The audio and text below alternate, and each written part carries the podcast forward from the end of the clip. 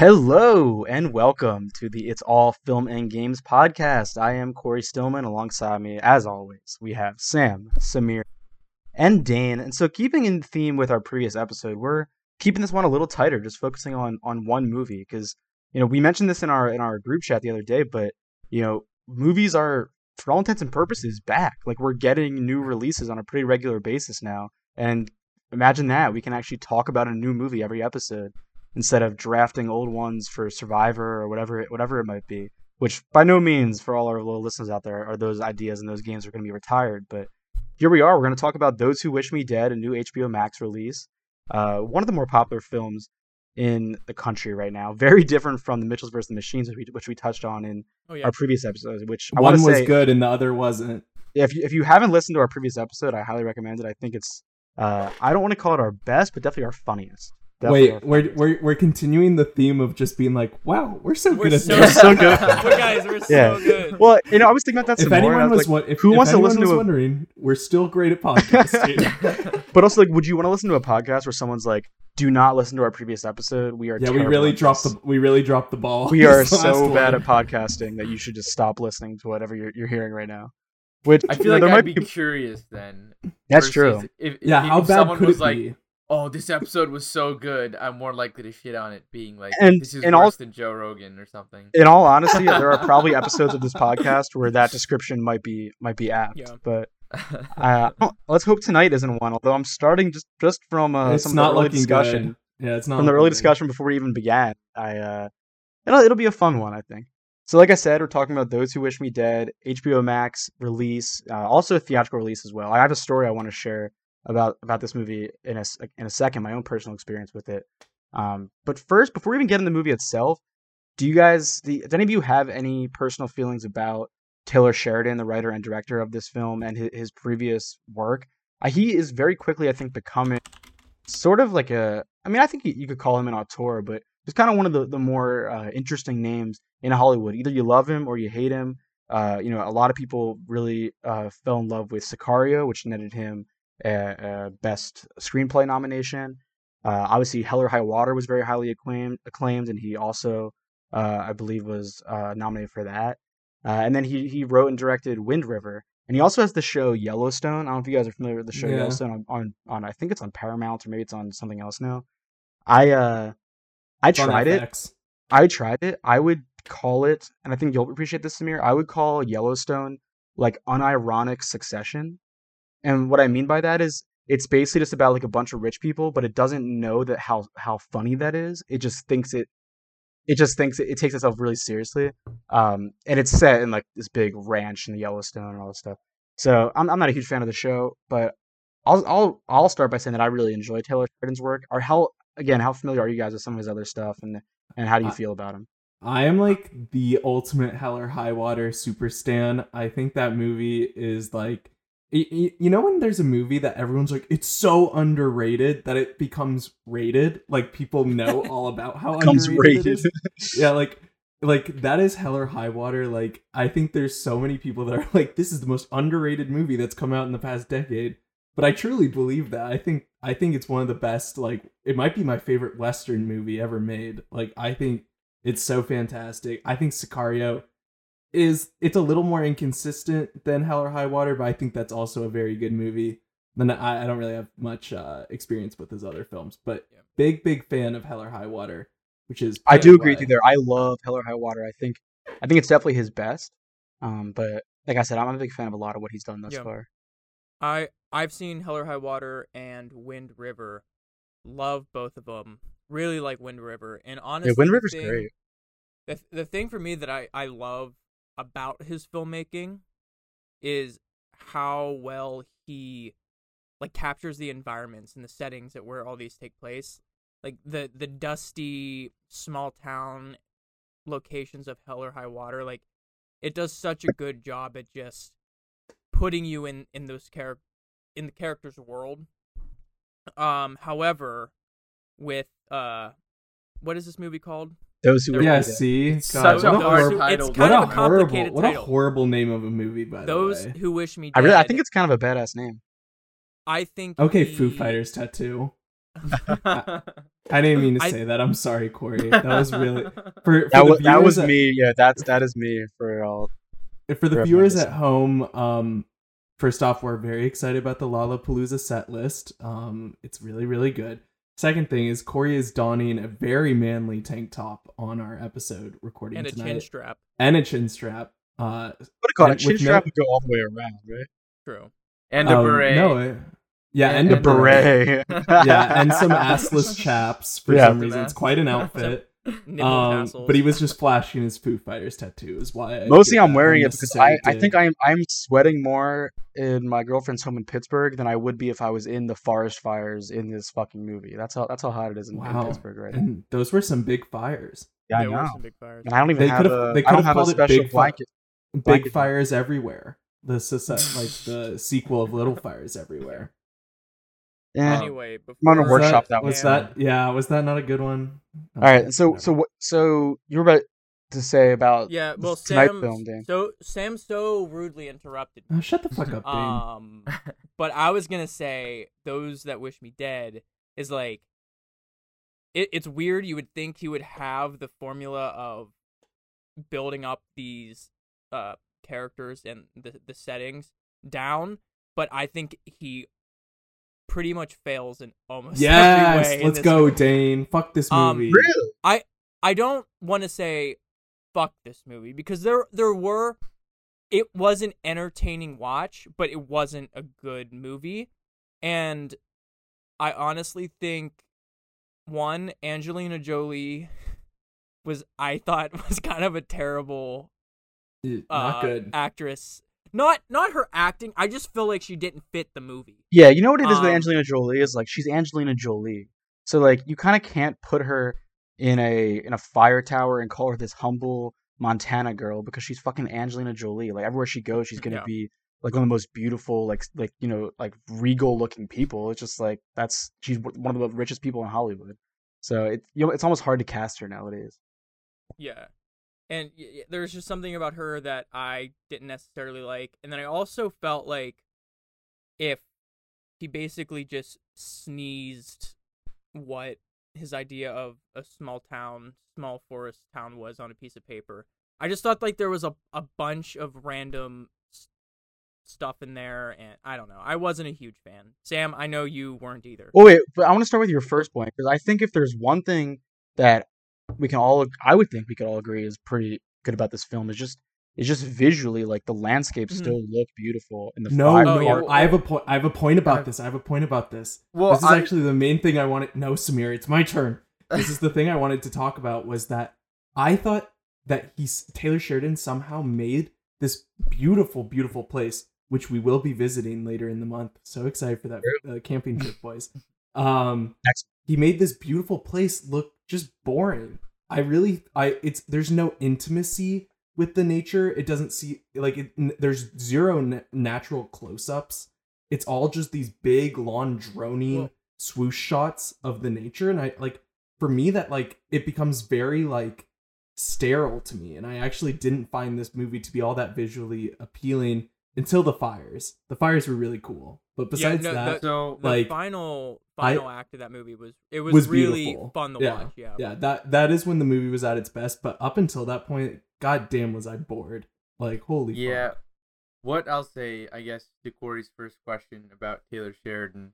Um, I hadn't. Oh, we're going. We're going back to the first question. Wow. Is- Yeah. Samir's just having it. well, I didn't get a. I I I didn't get an opportunity. Nah, to yeah, I, comment I would like to one. hear. I got you. Yeah. Um, it's not much. Yeah, I was just gonna say I I haven't seen any of his previous stuff, but the one thing that I will say is that I really respect that he commands this name household name brand attention as a writer. The only other person in Hollywood I can think of like that is Aaron Sorkin, where he's a writer. He's not primarily a director. Um, but people know him as Taylor Sheridan, the writer. Uh, because Yeah. writers technically, or they generally don't get that level of like attention. Because when people can recognize your script as distinctly you and not for any other visual element in the movie, that's that's pretty great. Like you know, like it's so annoying, but it's like a cliche now. Whenever you watch Mean Girls, and everyone is like, "Oh, you know, Tina Fey wrote this. You know, Tina Fey wrote this," and it's like, it's like, okay, that's good. Um, so I'm glad that like a Taylor Sheridan movie. You can kind of tell based on the based on the writing, from what I'm hearing. But I haven't. Oh yeah, and I think that's where I, I the point I'll concede early on to you guys is like what I love about his writing is that in his previous films, which all of those, and I think this one included, I would call like neo westerns, kind of these like new, you know, sort of westerns. Uh, he kind of like recalibrates what we think of as a western to sort of like question some kind of some aspect of of America. Like Hell or High Water is very much about like the kind of like the fall of natural gas and oil and how that's just like wreaking havoc on these small towns and no one really seems to care. Um, you know, and uh, Sicario is kind of about the crisis along like the drug crisis along the border. This one, I I I think it's hard to approach in that same way. Uh, and that I definitely that took me a little while to get used to watching it. I was kind of hoping for a little more of that Taylor Sheridan ness. With that being said, I think I think personally what makes this film still very good and very enjoyable is that it it it plays out just like something that this the box office is sorely lacking nowadays, which is just like your classic kind of like mid to late '90s thriller. Like you know, 2000. that's Say- that's like perfect. Yeah, yeah, sure. Perfect. For Samir, it has it has that 2000ness. It's it's Oh, I know, tight. I was the, gonna the, get sc- to that. the script is clean and it's tight and it's and it's kind of superficial. I mean, I if you want me to do my Corey thing where I try to extract meaning from it, I totally will.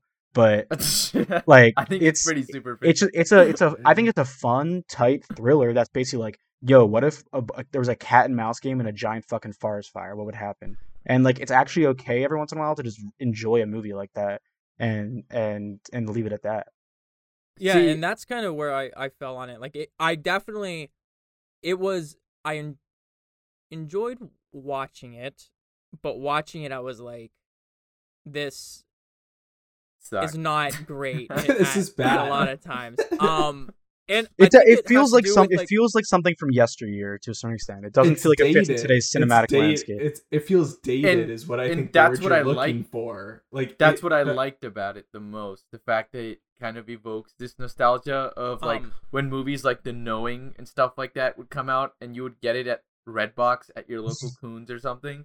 Um, I- like that's let the kind of movie. Yeah, go ahead, Dane. I, I was gonna say probably my biggest gripe with with the movie was when they're running through the field and Angelina Jolie gets struck by lightning. yeah, her- yeah. on- Oh and my then God. shakes it off. On- and, and all she, She does is put off. some alcohol on. Oh, she puts Do you know the on her foot odds of was that like, happening? "Oops, I think the kid's like, you just got struck by lightning. I did think like, that was weird. and and this is like, what? this is this is the only time tonight that I'll do this because it's not fun to be like, oh, I read the book and I I'm gonna keep comparing. Oh my But- god! No, no. Nothing you say after that phrase Yeah. can Yeah. possibly. I'm just gonna think- edit it, I and every I- time Corey talks, it's just gonna start with "I read the book." no, and I, but that's what I wanted to acknowledge is I was one of my another thing that I had to sort of another hill I kind of had to climb over early on in watching this is the how much uh, Taylor Sheridan changed the book. Like that scene is obviously not in there. Some other things I'll just note because it's kind of interesting is like um, Ethan and Hannah are not exes in any way in the book. Like they don't even know each other at all until like they encounter each other much later. Ethan's also not a sheriff in the book. He's just a wilderness survival guide. And what happens is he's I actually think it's a much cooler premise in the book.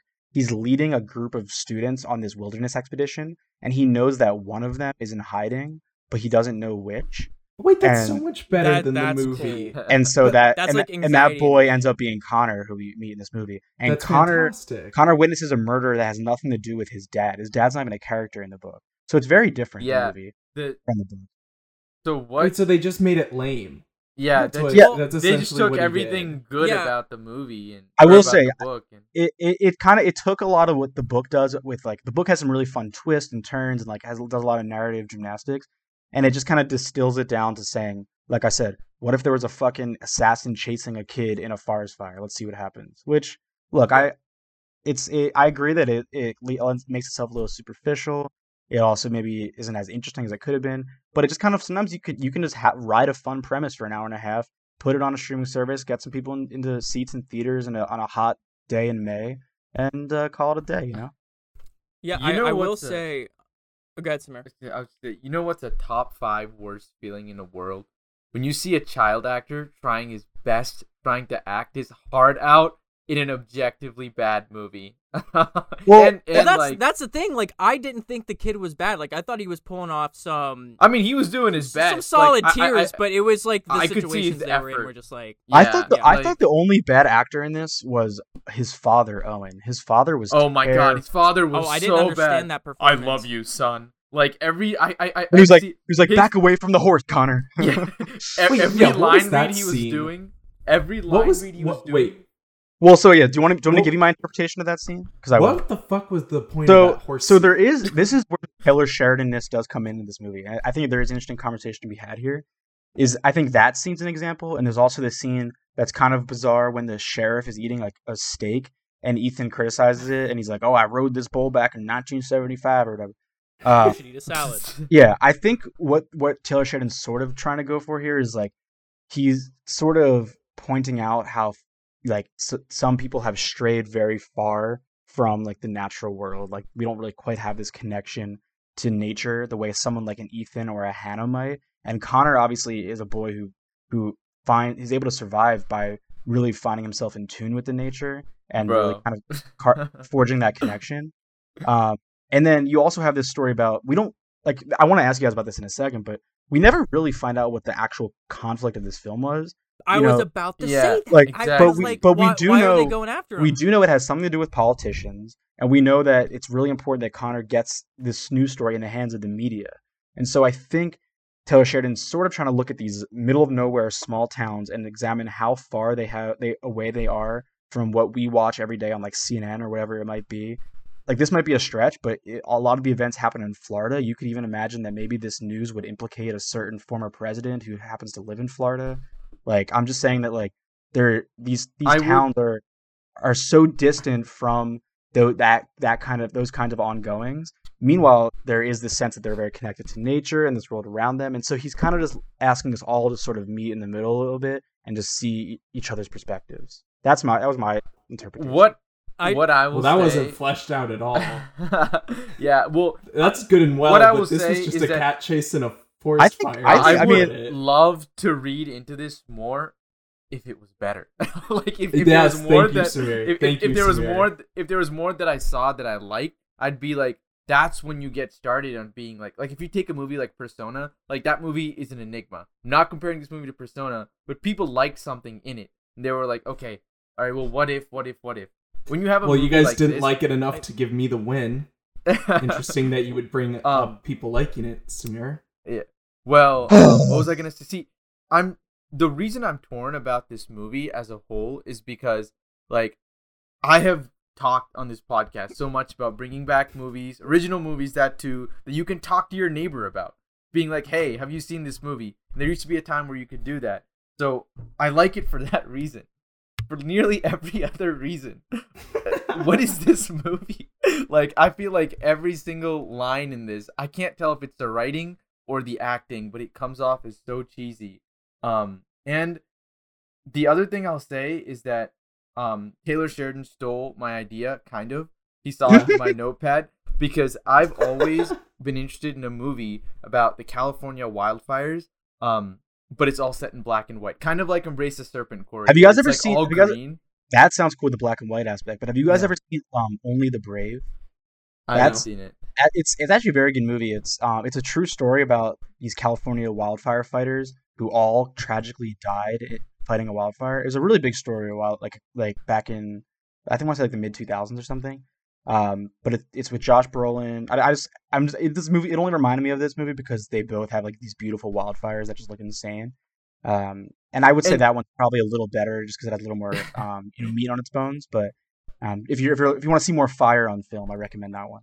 Yeah. Yeah, I and do I, think there is a really good action movie about the wildfires in the making. I just don't think it's it.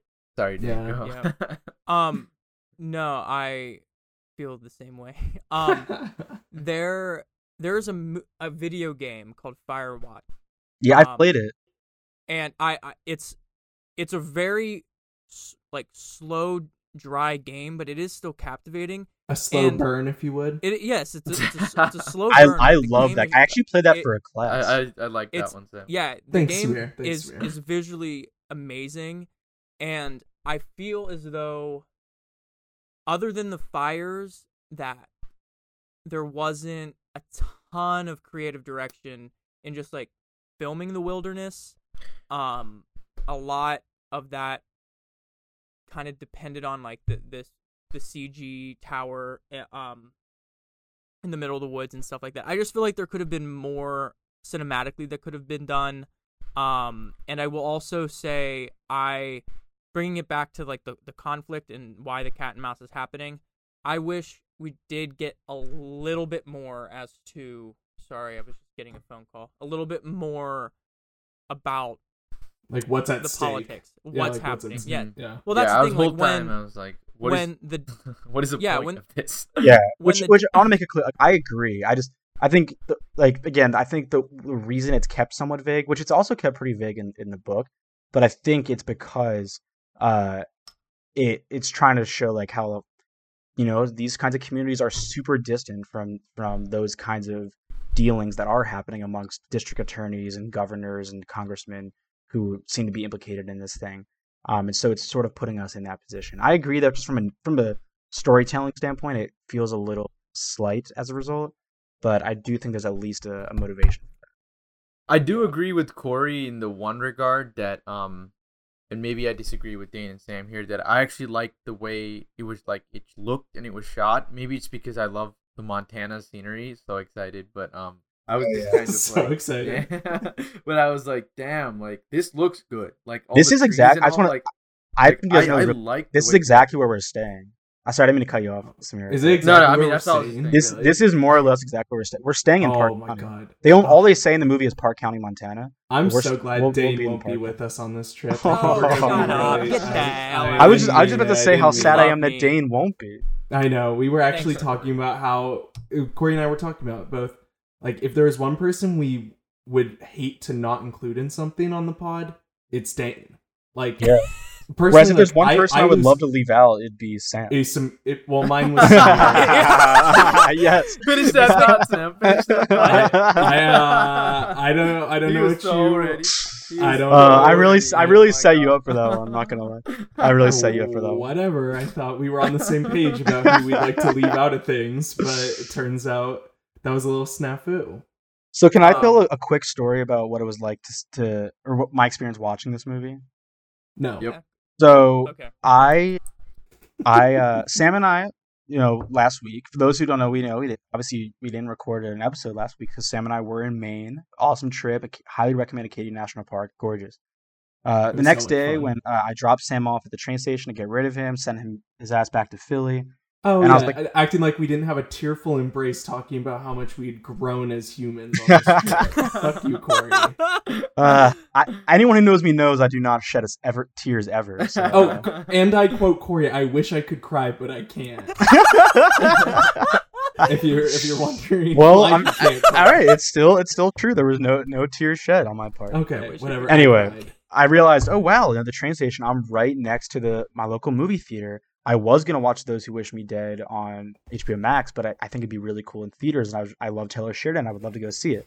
So I go, get get some cheap matinee tickets. I go and sit down. There's just me and one other guy in the theater, and I'm just sitting there and sitting there. The movie's not starting. The movie's not starting. This theater just opened back up like a week prior, mind you. And all of a sudden, like 20 minutes go by, and the manager of the theater walks in, and she says, "Hey guys, we're so sorry, but we tried turning the projector on, and it just burst into flames. Like it just it just blew up Oh blew up. So uh, we can't show the movie in here anymore. We're gonna start it in 45 minutes in the next theater if you want to go in there. And I was like, I don't really feel like sitting around for 45 minutes just waiting to watch it when I could just go watch it at home for free. So she gave me, uh, she gave you know one of those like refund tickets. She said you can go see another movie in the theater for free if you want. So I tried sitting through Spiral from the Book of Saw, and I never walk out of movies, but I had to walk out of it. It was just so. was it really that bad? I like was wanted to ask you about that. It was- You it was- Wait, you actually walked out of it? Yeah, I walked out. It was so bad. Wow. That's crazy. Like, Yeah. what? Wait. Why, just real Uh, quick, why was it so bad? A, a It's lot of literally people like an ep- really like it. it's literally like an episode of of like uh NCIS. Like that's the best. Like it's shot like one, and it it you can tell it was as cheap as one because it all takes place in like one little like police detective's office. That oh That God, like it, it just looks so like it looks like you. It's like you've seen that set a million times. You know what I mean? Mm-hmm. was it scary at all? You guys ever have that where you recognize a set from other movies that you Oh, watch yeah. and you just Yeah. know that Um, it was it wasn't You- scary so much; it was disgusting because Oh, Saw, really? Saw movies Just like really violent. like t- tongues getting cut off, you know, and things like that. Oh god. I love the Um, idea of Chris Rock in a Saw Yeah, movie. oh, and that was amazing premise. Look, But I'm, I'm I love when these comedic actors try to like rehab their careers as more dramatic or horror or whatever it might be. yeah. But he's terrible in this movie. He's so Oh bad. Well, I I, he I feel like I was watching the trailer and the trailer it's just Chris Rock playing Yeah. Chris Rock. Yeah, movie. exactly. It's But he's he's playing Chris Rock, but he's also somehow supposed to be this like gruff detective, which like Chris Rock obviously isn't. You know, like anyway. So didn't sit through that. But before I even went into that, before I even got my ticket refunded, I briefly had a conversation with the one other guy in the theater. Um, and I, I think he, you know, he might have had like a, a mental disability of some kind, or like he just, he just like, you know, he just was like had a had a really uh like unique delivery when he when he spoke. Um, but he and he was dressed really funny. He had these like compression sleeves on all four of his limbs, and he's wearing like this flat brim cap, and he's wearing all these gold chains, and he's wearing a basketball jersey and a car- was wearing a cardigan over the basketball jersey. I'm just saying, kind of setting the scene here. It was Adam Sandler. Yeah, it was. Um, and no, we, we were just we were just talking about how we really wanted to see this movie, and we both loved the the love Taylor Sheridan, and thought this movie looked really good. It's a shame we can't watch it because he also had to get going. He couldn't sit for 45 minutes. Um, and he was telling me how he's a member of you know the theater's subscription service. And he goes all the time. Sometimes he just likes to go sit sit there because it's air conditioned and it feels so good. He said he Oh loved my- Tenet was his favorite movie of last year, so you knew we were going to be best friends immediately Oh uh, just it was just one of those like really positive interactions where I was just like, wow, I'll never see this guy again, but it was just a really nice, pleasant interaction. Do you think anyway. he's gonna listen to this Corey had his episode? lost in Wait, translation But wait, moment wait, in the but this this is Lost the crazy. This is that's the story hasn't gotten crazy yet. So then the next day, I am driving. I'm getting ready to drive to Pittsburgh to visit my girlfriend, and I am getting gas at a Wawa before I get on on the uh, turnpike. And when I'm leaving the Wawa, I'm going to make a left, and there's a pedestrian crossing the crosswalk, so I have to wait for this person to get across before I can make my left. And this pedestrian has four compression sleeves on. They're wearing a cardigan and a basketball jersey. They're wearing a flat brim hat, and I just knew immediately that it was like it had to be this guy. Though, like he was had earphones in, he was like bobbing his head. He was like talking. You could tell he was like, just as energetic the way he was yesterday. And even weirder, I was listening to a, a podcast uh, with my it's you made it weird with Pete Holmes. I always talk about it, uh, and he was talking about uh, like what it can be like to have chance encounters and how sometimes you might never see that person again, and it's like just like a great pleasure. And I was like, wow, like I just had that interaction yesterday, and as I thought that, I see this guy crossing the street again. And so I just had this like weird moment where I just like I was like I don't know if I believe in God or what, but like Yeah, it was Jesus. It was Jesus. yeah, there's something out there. Corey, And so- that's your soulmate. Yeah, Yeah. I think it is. And so when I sat down, when I finally got to Gabby's that night, and then I sat down You're to like, watch it's those- not gonna those- work. I found I- someone yeah, else. I found someone else. But when I sat down to watch those who wish me dead, I couldn't help but think about this guy the entire time. And I mean this genuinely. Like it sounds corny, I know, but I kept thinking about him and his reaction, like to certain moments. And the, the reason I'm telling this whole story is the point I want to make is I think that if we all saw this in a theater, we would think that this movie was fucking dope. Because this movie has the exact kind of moments that you would like like imagine like there are certain moments where a theater would literally burst into like applause or everyone would start cheering when a character finally does something. You've ever been in theaters watching a thriller or an action movie when the character finally prevails, the villain finally falls, and everyone starts cheering, where everyone gasps gasps when a certain thing happens. I think this movie has that kind of again like that mid '90s, early 2000s, like sort of cheap thriller thrills that are super fun and get theaters ener- energized and like in a different world would have made it super successful. You know what, Corey? I have Uh, to agree with that. Yeah. Um, and and, Oh, and I, I'm Oh, gonna say you push I, I, over Dane. I- well, yeah, uh, I, I yeah. should say I don't know. He if had my- this. I don't he know. had this passion story, and it won you over. But Yeah, you well, it I like- your heart. it was a very, okay. it was a very good story, Corey. That's Isn't that a good It was story? a great Yeah, story. it's very It was a It's better story sweet. than those who wish me dead. It was a better. story That, it was that might be true, honestly. I'll it was, it, yeah, it was infinitely better than this movie we just watched. Now I feel like I can't give Corey more credit, but Corey, what I was gonna please say do, please do. was, um, although I do still think the script dialogues is weak, I do think. Excuse me. Oh my god, you were that choked up from it. I almost just threw up. I don't Damn know what just straight. happened. Um, Damn but straight. I will say there were a couple times in this movie where I ac- I did gasp and my jaw kind of dropped. And I'm gonna tie it to uh Peter Baelish, dude. Peter Baelish does Mhm. some shocking things. He's been movie. on my mind recently. when Yeah. he uh when he shoots the cowboy cop with the mustache. I was like, "Yo, what did what did he do?" It was like uh, out of nowhere, and he shoots that random pedestrian in the car, and I was like, "This guy is he's on some shit." And when, like when he shot the the one cop in in the head and Oh, I like, know.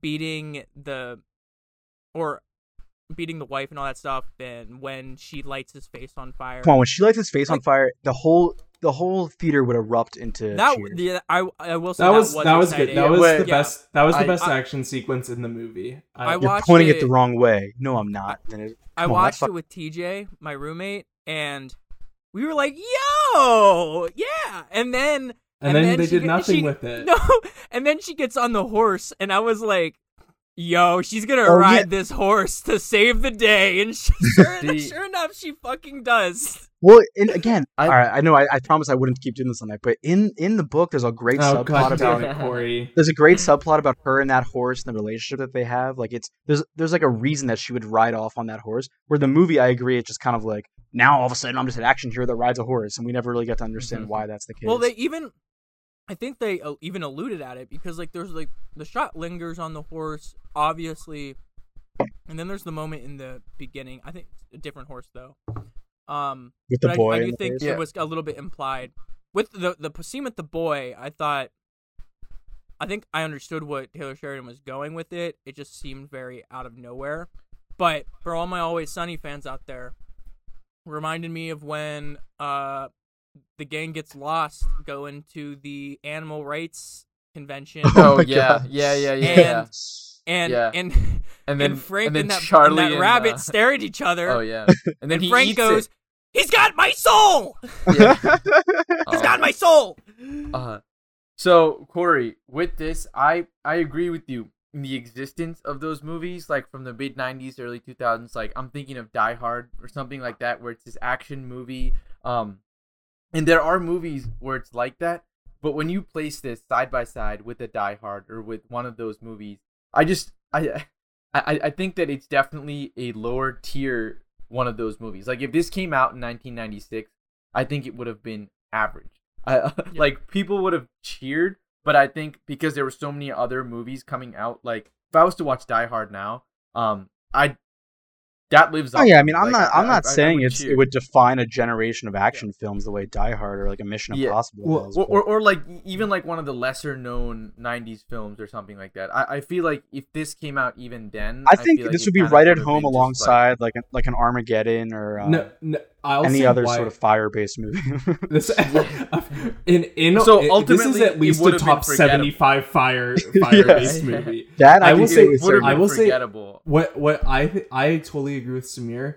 And what separates this movie from like say these good action 90s action movies you're talking about is that they have interesting characters. There's not a single interesting character in this Yeah. movie and the script is also we've we've kind of danced around how bad it is. It is atrocious. It is a horrible That's script. great. I don't think that, I don't true. think that's yes, true. at. No, and I you think- know what? And you know what it does that I think is is a horrible trend that has happened, which is they just put swear words in it to make it seem interesting. Like it, it I I was very very cognizant. Were there swear words in it? throughout? It swears all remember the a single time. The kid, yeah, the kid. Yeah, it swears all the time. Yeah, it's like Oh it's my like yeah, him saying "fuck you" or like the bad guy Oh specifically yeah, I remember that. always says I I fucking hate this place. As if like anything interesting has happened to him or he was an interesting character in any capacity. Well, Like, and that's another I'm thing. sorry, like they, but like Really? Because I was, I was. If there's one thing that, if like you talked about how this wouldn't have stood out in the '90s or whatever, I would watch a million movies that have Nicholas Hoult and Aidan Gillen like as two assassins, just like trying to kill somebody. I think that they were both fantastic. I I thought they're, their I characters think were a they're lot good. I think they're good actors, but I don't think their characters are all that interesting, and I don't They- think what they were saying I, all I, that I, interesting. I think at least as it relates to those two, like the stilted nature of their dialogue felt appropriate because they were Mhm. these kind of cold, calculated individuals. I, I like their dynamic too. I I liked how Christopher Hoult very much was like watching everything uh, Peter Baelish did under a microscope, And there were moments where you almost thought that Nicholas Hoult was gonna maybe come out and be the good guy and be like, "Hey, yo, back off." But Right, because he end, does have the moments where he kind of stares and he's like, "Oh my god, we're really Yeah, doing this?" well, it's when he. I'm pretty sure it's when he finds out the wife is pregnant, and he's the one. He's like, "Hey, she's pregnant," and all this stuff. And Yeah. then he's like watching um Peter Baelish's movements. I love how I I honestly am su- I'm such a dork. I was like Peter Baelish, like who the fuck is that? And I was like, oh, Yeah. oh, Littlefinger. Yeah. Yeah, I love that we're Thrones. just calling Yeah. him. Little Yeah. finger. Um. Also, what do we think about the Tyler Perry cameo? Oh yeah, I started who hooting and hollering who- when I saw that. Wait, wait, That's a- Tyler. Wait, Best Tyler part of Perry the was in this movie. Yeah, Wait, Tyler Yeah. Perry's when? in this movie. Yeah, he, He plays was in the, the mob boss. He's the best part. of the Oh movie. fuck! I forgot. He's I didn't best part. realize that. Wait, I had no idea that was Tyler Perry. Yeah. Yeah, it's Tyler. Perry's in this. Wi- movie. It was the entire scene. Uh, my roommate where he's were like, in a suit. We were like, "Is that Tyler Perry?" He's like, "No, it can't be." Is it? And Yeah. Madea just walks. Yeah, Madea just walks out. walked and say- Tyler Perry's a notorious Survivor fan. I don't know if anybody's anybody knows that, but oh, he he's the reason that he's uh, he's a Survivor players are no longer allowed to wear their bathing suits because he thought it would be more realistic if they just only wear their underwear. Huh. Oh my god. And so so he told So now he they told get J- horrible chafing as a yeah. result. So he told of- he told Jeff Probst that, and now they uh, they don't get to wear their bathing suits. Wow. That's a little frustrating. Um, well, can I s- can Shout I out ask one Tyler thing? Perry Speaking, if you're listening to this. Yes, Um, yeah, he is. He's an avid listener to us as well. If Yeah. you're if you're listening to this, I want to be in the next Madea Boo Halloween three. Tyler. Yeah, I think you'd be really good, So. Samir. I. It's interesting that you brought up the term survivor, Corey, because I wanted to pose this question: Of us four, who would be the most fucked in this forest fire, and why would it be Samir? That's not a bad answer. I was gonna answer you, Sam. So Really? I was gonna after, say Sam, after, too. Really? After I went to Maine and I didn't even whine once, Corey? you complained the entire trip. What do you mean? Unbelievable. Wait, now I want to hear can't- about this. I never like asked you guys about your Maine trip. The king. Well, of no, Sam was pretty good on the trip, but the entire drive up, he was convinced that we are gonna have to get an Airbnb within the first couple hours of being there because we're not gonna want to camp. And then- And even when we were finally enjoying camping, Sam would just say, "Wow, camping's not bad," like as if it was surprising every time. I was Yeah. shocked. I'm still shocked, honestly, that camping didn't suck. Oh it was, my. you know, listeners, if you're thinking about maybe camping in like a park or something, just do it. I did it. Wow, If you If Sam trust can me, if Sam can, anyone can. Yeah, that's the point. Yeah. Yes. So, so are you this guys is where we saying get a me- Vrbo sponsorship. Yeah, I would say I- abs- absolutely you. You would need an Angelina Jolie to protect you, and even then, I don't like. no, but. I, I have like good like long distance running. Like I could, I could run. bullets do long- too. Okay, well, if I'm getting chased, I'm. Gonna, this is just. Oh, so are we fire. imagining If just the forest fire or this exact scenario? Okay, I was imagining just the forest. Yeah. If okay, with How this, about we just with do this, surviving in the woods? Uh, okay, well, I think I have a pretty good shot. The problem with you, Sam, is that I think you could do it, but you would just complain too much. What do you mean? I never complain ever. Like, like I think you, you could do it, but like instead of like just going to get the firewood that you might need, you would just complain that you're like, "Oh my god, I just want to go home," and then you And, no, Forget to get Sam's the fire. definitely Sam's definitely the guy with the luck who he shits and then wipes his ass with poison ivy. Oh, that would totally yeah. be you. Oh, I was oh my ass was itchy the entire trip. I shouldn't have said Oh. that. I regret saying No, it's okay. It's okay. Our listeners needed to hear that. We need Yeah. to know about Sam's ass. ass. well, if you guys want, we could probably do that exact that exact hike. We we can stray off the trail in Yellowstone when we're out there. We can just we can do whatever hike they did instead in this movie. Mm. Yeah, we can follow the creeks, and the creeks Through the will go to backcountry. rivers, and the rivers will go to towns. Yeah, So, I wish I got more of that though. Like, I wish in this movie I got to see more of Montana. Like- Like, Yeah, I- no I wish there was a bit more survival.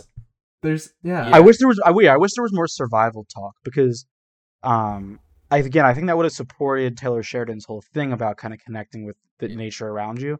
It did feel. I like, I'll admit it. I felt a little lost between the two poles of like, do I just want to be this fun, surface level action movie that doesn't really, you know, worry too much about what characters are saying or anything, or do I want to be this kind of introspective examination of of nature and our relationship with it? And as a result, I agree it kind of has like a bit of an identity crisis. Um, but I think if you're willing to accept it as just one or the other, there's a lot of fun to be had.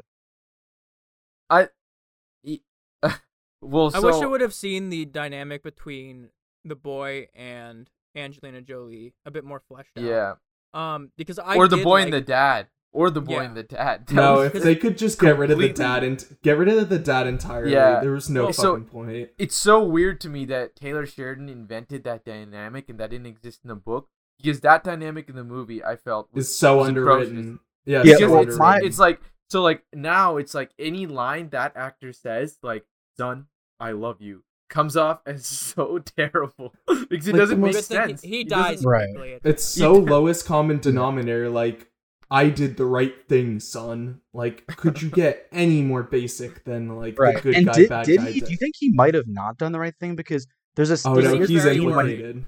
There's a scene when the boy says, "But you did the right thing, right, Dad?" And he doesn't respond that time. He just kind of That like- would have been Oh. interesting to explore. That his dad is some sort of That would have that would have been an awesome twist that he had like some yeah like some Yeah. last ditch like change. Well, yeah, there's a, there's this amazing twist in the book that that wasn't even possible because this character wasn't included in the movie. But I couldn't. It was like it was clearly the best part of the book, and I couldn't believe that you would adapt this book and not include it. So, and I, my sense with with the dad thing is that they they because in the again uh, in the book basically he just witnesses like a random murder and it sets the course of events. And so my sense is that they were worried that the murder needed to somehow have some emotional weight to it, and so they had to rework all of it to make it like his dad. But it ended up being just too much maneuvering, and I and ended up really just kind of cheapening the a lot of the the stakes. They could have This just made it a only- mass murder or something. This like is- just make it a, a couple more people. This is the only time on this podcast I'll ever say this. I think this movie should have had the It 2 treatment, where it was so faithful to the book that it actually worked. But for for for It 2, it didn't work. But I think this movie could have used a faithful treatment because Well, Michael like the book was a lot better than the movie. Yeah, I, I would say if you guys are in the mood for like a fun page turner like thriller, um, it's it's a it's a book I definitely recommend. Michael Koryta, who wrote the book, did co-write the film too, or at least he's credited as as a screenwriter. So I would be interested to see the collaboration between him and Taylor Sheridan, like what what compromises he made and why, because obviously he made a lot of them. Um, yeah, mostly mostly after watching this, I'm just disappointed. Like I I thought Taylor Sheridan is just way better than what this Hey. movie came out as, and I like You kn- you know it's a blip in the road. I think he'll be back and he'll make good films, but this was this was a miss in my opinion, just a, a Um, big old miss. you know what did not disappoint though was fucking Mitchell's versus the Machines.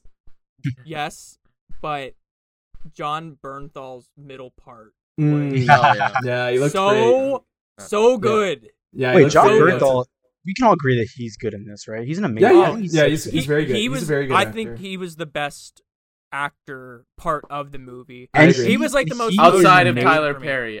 He is- Outside of Tyler Perry. Yeah, he's tailor made for Taylor Sheridan's kind of Yeah. tailor made, no pun intended, for for Taylor Sheridan's Oh. kind of whole deal because he has that kind of gruff voice and Oh. exterior, and he's he's just like built for everything. Ta- Yeah, Taylor like the Jeff, the The- Jeff Bridges trying to do. Wait, wait. Oh, well, Yeah. yeah. I- I- well, that's a scene that I I really liked was when they were by the the creek side, and Jon Bernthal just starts like freaking the hell out, and then eventually like tries to disarm the one guy. I really like that exchange between those characters. And Why didn't they just that- shoot him? By the way, I What was know, the I thought thought for process?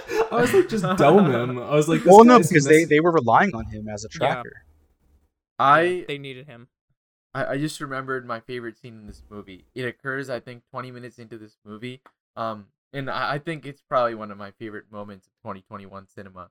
Uh, so they're they're at a bar, and um, this girl is in an argument, and they're like, "This guy is your boyfriend." It, oh my god, was- he's vaping.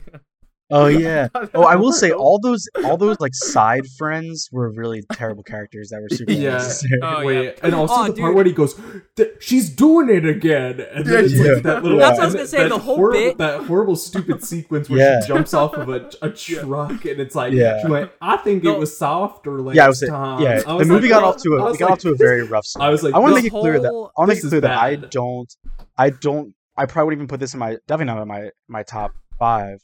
Might be in my top ten just because this has been a because we've only year. seen ten years of Yeah. ten movies this year. yeah.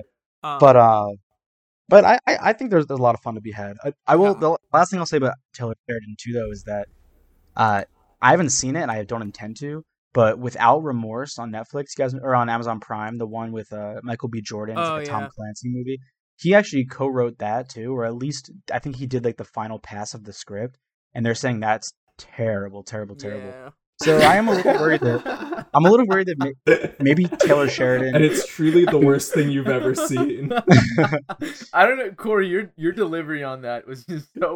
I, I I thought you were gonna say it was good, and then you're Well, Corey like, always does this, where he goes, "Have you guys heard?" He goes, "Have you guys heard of this thing?" And then he goes, "I'm, I'm not, I'm not trying to hype, like, do any hyperbole. This is the greatest thing ever created. We are so blessed to be in it." Wait, I, s- I said I don't intend on watching. Which I kind know, of but, but but for you to bring up something and then just well, no, but, unrelated no, but and my, the point I make, I will say that I, it it occurred to me that between the bad reviews that's getting and the mixed reviews this is getting, uh, that you know he might be at like a bit of a bump in in the road. I just hope he can rebound Hey. because I do think he's already delivered at least two, if not three, of the better scripts I've encountered over the past uh several thriller years. scripts. when people heard And so I really hope he can Playboi get back to that. When people when people heard Playboi Carti's verse on Pain 1993, they were like, "Oh, my oh, god, does this guy so suck now?" bad? And then they were like, "Oh my god, all the leaks are kind of sucking." So they were worried about Playboi Carti. So And then he There you released the best album ever. yeah, so Playboi Carti, Taylor Sheridan, same person. That's my. I would say so. That was I- Samir. That was such a good point. Yeah, I, Thank there's, I actually just assumed they were the same person always. yeah, Playboi Carti's writing neo westerns now. Yeah. and That's good. and Good for JPEG him. Mafia is scoring them. Oh, Yep. And speaking that of neo westerns, sick. speaking of neo westerns, a movie that I really want to plug on the podcast because I think it's a super important movie is Concrete Cowboy on Netflix. This movie got so overlooked. It came out last month. It has Idris Elba and Caleb McLaughlin from Stranger Things, who's fantastic in it. Um, and it's about this. I never even heard of this. It's this real life cowboy community in Philadelphia. Uh, like all these, Yeah. these black cowboys at the Fletcher Street Riding Club. It's called. And yeah, just like these, they they're they're they have like a stables and everything in the middle of Philadelphia, and the city's constantly trying to demolish them and kick them out. And it's just kind of about their right to own that land, and it's kind of about really their goal is to like help decrease gang violence and drug use in their communities by turning uh, young people towards horse horseback riding and like the cowboy life, basically. So it's it's it, the movie functions like a neo western, but it's kind of just like this really nice, heartwarming sort of story. Like it's it does it's not a, a game changer by any means, but uh, I think it's definitely a good entry in this kind of neo western genre and a really interesting one because it's literally set with obviously within the walls of a Phil, of a s- giant city like Philly, uh, and yet it's uh, it's very much about cowboys and and you know black culture. It's a lot, really, lot of really interesting stuff. It's a cool premise. Also written by Taylor Sheridan. by that is- Playboi Carti, yeah, actually. yeah. I was worried because Lee Lee Daniels produced it, who he's like probably the least interesting filmmaker in all of Hollywood. oh yeah, we talked about this. yeah, we talked. That- Yeah, but but luckily he didn't, he must not have gotten his claws too deep in this one. Imagine working your entire life just for people to be like, I really hope he has nothing to do with this project. Yes. Yeah. He he ruins everything he touches. and and I and I should say he's a very accomplished filmmaker who has been nominated for mul- numerous awards. It's not it's not for for uh it's not for me to say that he's uh he's that terrible, but He's terrible. he's pretty terrible. yeah. Um. Are there any anyone final? who's doubting that? Watch the United States versus Billie Holiday. yeah, I yeah, I exactly. think if there's one movie no one is gonna watch after listening to our podcast, it was that one because not only Probably. did we all say it was trash, but we took three minutes to decide how Yeah. bad it was. Like yeah, you can't you can't even hate watch it. It was just so bad. yeah, It's just boring, dude. and It's so long. It's, yeah, Yeah. thank God this movie. I do, I do. I'll say two final things I I do appreciate. Why I don't think this movie is a complete waste of time is one. I think the pyrotechnics are awesome. I think that final them running into the river is like such a cool final sequence. It was the only time I was really like involved in the movie. I felt um that was just really well done, and I thought like it was it was great detail on the CGI there. It was really impressive. And then the second thing, which I was thinking of, and I totally forget now, and that's It's so short. You're but fired. again, Oh, it's short. Good call, Samir. Yeah, This, yeah, yeah. this movie's an hour and twenty yeah, minutes, it's which it's is tight, really nice. very tight. yeah, But again, that's that's kind of my point when you were talking about that final set piece. I'm not It's gonna like- cheer for it though. No, but it's like this. It it's the kind of movie that like is not meant to be watched on a streaming service. Like it just isn't. Like you're supposed to experience this in a theater. I even even when I went to see the fucking Saw movie that was terrible, Spiral, I had this thought where I was like, look, I don't like this movie and it's not my thing, but if I was in a packed theater right now and I was seeing people like grimace when they when they watch a tongue get cut off, you know, or like curl into like maybe their significant other's arm or whatever it might be, I'm like, that's that's all part of what movies are. They can movies can be bad. They're hitting on and- someone else's lap See? in the movie theater. yeah. Yeah, Corey- so- Corey yeah. is Corey was mad just because they wouldn't let him like hug. Yeah. like, so- the Exactly. next to him. But, Corey like- like, is mo- explaining exactly how I felt during uh, Godzilla versus Kong. Mortal Kombat. Oh. Yeah, Oh. see, yeah, and maybe I should have been more sympathetic to that Dane. Well, you should have also been it- seven marks deep like Dane, so he could. I'm the, wait, wait. Fair I just enough. realized Fair I'm enough. the only one on this podcast that has not been inside a movie theater for like Fake. two year, a year and a half now. Samir, what's your The last movie I saw in vaxxed theaters was. Uncut Gems. Holy shit! Yeah, Is it just because you? Do- Are you, Yeah. Is it because you vaxxed? just don't you want? vaccinated? Yeah, I'm you've been vaxxed. vaxxed for like a month. Nothing now. good has come out in my. Yeah, there's nothing good to see. I, Yeah. I wanted I wanted to take Gabby to go see a movie this weekend, and there's just nothing. Well, Limbo It's- is not Limbo about is out. Go watch Limbo. I hear Limbo is good. Limbo. I'm I've not excited- even Heard of that. Uh, The one I'm excited for. It's about a like, it's about like a refugee camp and they get visited. It's like a surrealist movie. It sounds pretty good. yeah, it- it's it, it sounds intriguing, but honestly, i'm gonna be I'm gonna keep it real. Like I know as much as I shit on like major blockbuster films, I think the movie to get people back in theaters, the one I'm most excited to like to to see is, believe it or not, A Quiet Place. Part Cruella. Oh, because I think that again, it's exactly what I'm That's saying the about theater Saw. experience. Yeah. It, it's like like like when that theater is dead silent and you're all waiting for for something to, to drop. Like that's what the movie theater is all about. Is that Yeah. kind of communal? Experience. Apparently it was kinda mid, though. Like it was. Yeah, because Oh, it, it, I read that it, all- wasn't as all good Yeah. as the came first, but it was still good. Yeah. Yeah, I know. Yeah, it's not getting the best reviews, and it's because it's I don't I don't really think John Krasinski's that great of a director. But it it's just like I'm right now. What I'm realizing is I'm not even necessarily craving the best movies. I'm just craving the best theater experiences, and I think that can offer that. I'm I just excited for for Cruella me- when she kills the puppies and everyone gasps. Hey, That's gonna be such a good. Cruella's I- getting I- decent buzz. The I was gonna one- say I'm. Oh, good, good, Smir. Well, I was just gonna say the movie that I think that I'm gonna be that will mark my return to the theaters is The Green Knight. The trailer dropped Oh, while you yeah. guys were on your trip. Oh, I know. Unbelievable. Yeah, I I, saw haven't it. seen Really good. I actually haven't seen Bro. it. You haven't seen the trailer? Oh my god, it's it looks No, so good. I'm not gonna think lie. that is a Watching that trailer, That that's gonna watch. that's gonna be my movie of the year. I- I'm Wa- almost, I, watch- think it better be. watching that trailer, I was like, this movie could be like historic. yeah. it- oh yeah. The I know.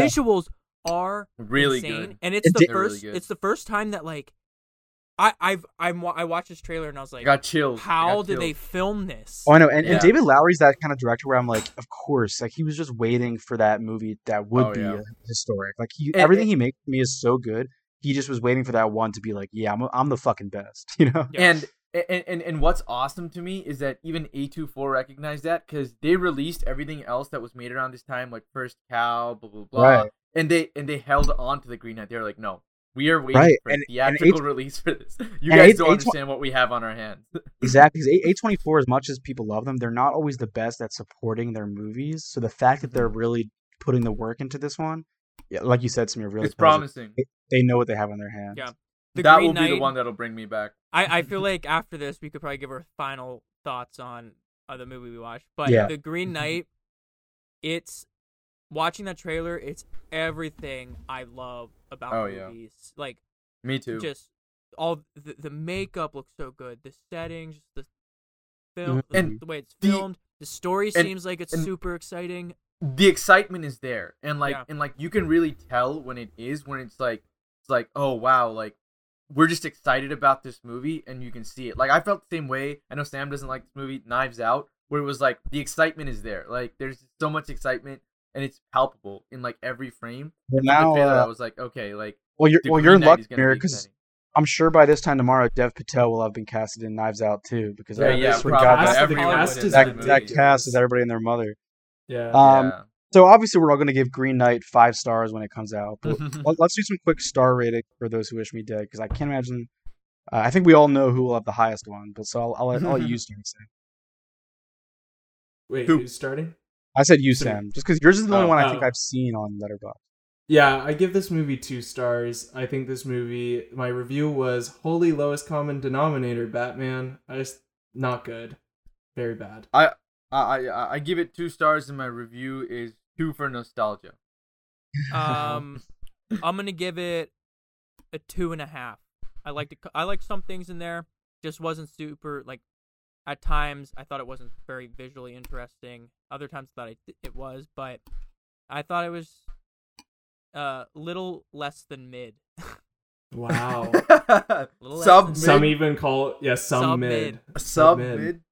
Wow. So, I is this the first time I like something more than Dane? It- I was gonna might say I was gonna say this is definitely the first time you Yeah, you've liked anything more than Dane. but uh, I'm gonna give it three and a half stars. I'm Jesus gonna give it. Christ, Corey. I'm gonna give it three for the film itself, and the extra half stars for my compression sleeve friend, who I hope enjoyed it. When he- Aw. Actually, We'll I'm give- gonna we'll give give it. I'm gonna give it three stars, and the extra half star is because of Jon Bernthal's mid part. Okay, I'm gonna give it one and a half stars, um, because Corey is giving half stars unrelated to movies, and so Wait, you know, you know, what we should start doing is instead of giving out stars, like the, we should give out, uh, you know, like some, like you know, it'd be like three and a half uh, Jon Bernthal parts out of five. Oh, something like that's a good That's one. Okay, okay. yeah. Let's all let's all do ours in Bernthal parts now. So I'll give it two Bernthal parts. Um, Bernthal parts. It just sounds like we're talking about his junk. Yeah. Can we? Uh, can we? yeah. Yeah, can we? Um, yeah, like like you know, like those tweets that are that are like uh spoilers that without any context. Can we do like an, a spoiler for this episode of our podcast that It's just, just has Bernthal like Jon parts. Bernthal, like a close up on Jon Bernthal's uh, part? Yeah, that's it. That's all it is. We'll just zoom in. part. Yeah. Yeah. Well, it was a really good middle part. Uh, yeah, great middle part, great movie as far as I'm Shut concerned. the fuck up. uh, yeah, I, th- I think that's just about all, all we have for this one. It, it looks like again, we mentioned a couple films even tonight. Uh, in the coming weeks, as we as we keep bringing you these these new episodes, we're gonna have a lot of new movies to talk about. Yeah. So it should be Oh, a lot of fun in the weeks ahead. I'll say after some of the buzz that Cruella's been getting, I'm excited to watch it. I'm watch it. kind of excited yeah, for it I'm kind of excited. I'm kind of excited about it too. Yeah. Really, I still I still you guys, this is my least favorite kind of movie in every way. It's everything Yeah, I, I know. about movies. So Oh, yeah. we'll go from one week where Corey's the weirdly optimistic one, and then Corey will be the weirdly pessimistic one. I'm I'm I'm look I'm open I'm open to liking anything, but like like a oh basically like it's like three it's like five levels of remakes inside Cruella. You know what I mean? It's Yeah. just like there's it's it's the I- point It's of Emma the St- movie is It's Emma unoriginality. Stone, dude. How can you not like Emma Stone? Yeah, I mean, she's, and she's been in plenty of bad movies. I love her as an actress, but it's not like she's she creates gold every everything she's in. I don't know, man. like I don't. I, I am just not too sure. don't know what it is about. It's not gonna be the female Joker. I hope it's not. I heard it was very time- Devil Wears Prada is what I've I've read. Oh, okay. Oh, It's like It's that what? Interesting. like Devil Wears Prada meets Joker. Hmm. Huh. That's a cool. yeah, I don't know if I. I don't know if I need that in my life. At least not from the Walt Disney Corporation. I just want to see Uh, Dalmatians. Also, this is Much rather small sports small independent films like Those Who Wish Me Dead from Warner Brothers. yeah, Yeah. yeah, that's Yeah. so noble of you. Your, your art consumption HBO is Max. so uh, what a lefty. I don't even know. Yeah, I don't know, but so far, I guess we can end on this dreary note. Maybe we can cut it, but like, uh, movies of 2021 have sucked. Oh my yeah, god. bad. Not Yeah, the only one I think was As a a genuine whole. great was the Mitchells versus the Machines. yeah, Yeah. Yeah. I agree. It's the more and more I think about it, Mitchells and Machines is like such a warm spot in my heart now because every other movie is gonna be so fucking garbage this but I- year. Yeah. Yeah, again, give give Concrete Cowboy a chance. I don't think it would. It might, you know, by year's end, I doubt it'll even be a very highly ranked film for me. But it, it definitely like it, it's it's sticking with me, and I think it's definitely something worth your time. and Um, nobody, and nobody was I'll- good. I'm gonna say this too. Yeah. Listen, guys, I know not everyone liked it, but I did like Mortal Kombat. If you Oh if you my. like Mortal Kombat, if you just like like fun campy movie, Mortal Kombat was pretty good. But it's not a it's has But it's a bad movie. about as good of a script as uh this movie. Wow. Yeah. Ouch. Wow. Yeah. Well, and, and Shiva Baby. It's, I thoroughly enjoyed. Oh, Shiva Shiv. Baby, Yeah. Shiva Baby. Well, that was good. 20 I still need to 20 see though. That was Well, yeah, but so is so are a bunch of these. But as far as I'm concerned, if they if they did release this year and if their buzz, I'm almost just talking about it colloquially. Like if their buzz came about this year, I'll just refer them as 2021 films. You know. That's fair. Yeah, I agree. But uh, you, you are technically right.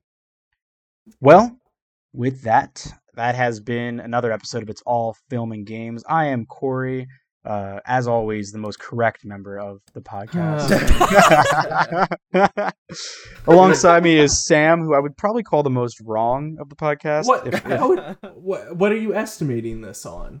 um, probably losing to me in Survivor, uh, something Jesus, like that. at least I made the finals. I Yeah, that's true. I, I was gonna Samir say or Samir might also be in contention for that, considering his track record with some of our games. But I tend to agree with, with, with Samir's opinion way more than I agree with Sam's. Uh, so there's Sam, there's Samir, and there is Dane. We will see you all next time. Thanks for listening, folks.